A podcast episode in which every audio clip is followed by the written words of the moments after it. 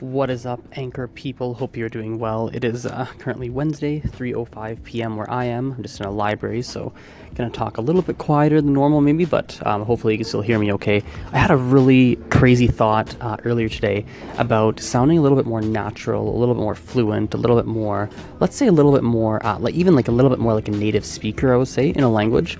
And often this is a bit of the unlock from getting from a call it intermediate, upper intermediate, to more of let's say like you know more into the advanced levels.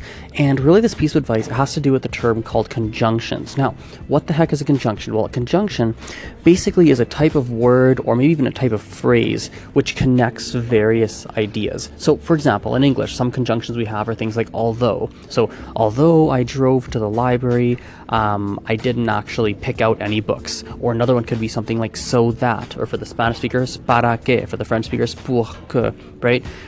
Um, those types of phrases, right? So, for example, you know, I, I went to the book, I went to the library so that I could get a book, things like that, right?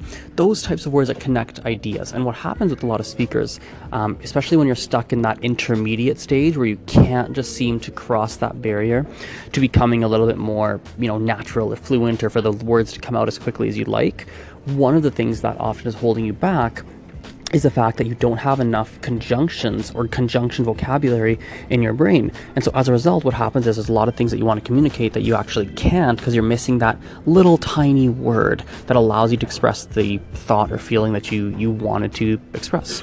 Right? Or often what happens, I know myself in Mandarin, for example, um, you know, I, I sometimes will sound a little bit repetitive because I'll use the same conjunctions over and over and over and over. I'll always say, you know, but, right? And I won't use things like however. I won't use things like although. I won't use things like, you know, etc., etc. And so conjunctions, weirdly, for some reason, I find that a lot of people, um, no one really seems to focus on these conjunctions. No one, there's not a lot of people that really stress the importance of them. And yet, it is oh so important. they are crucial.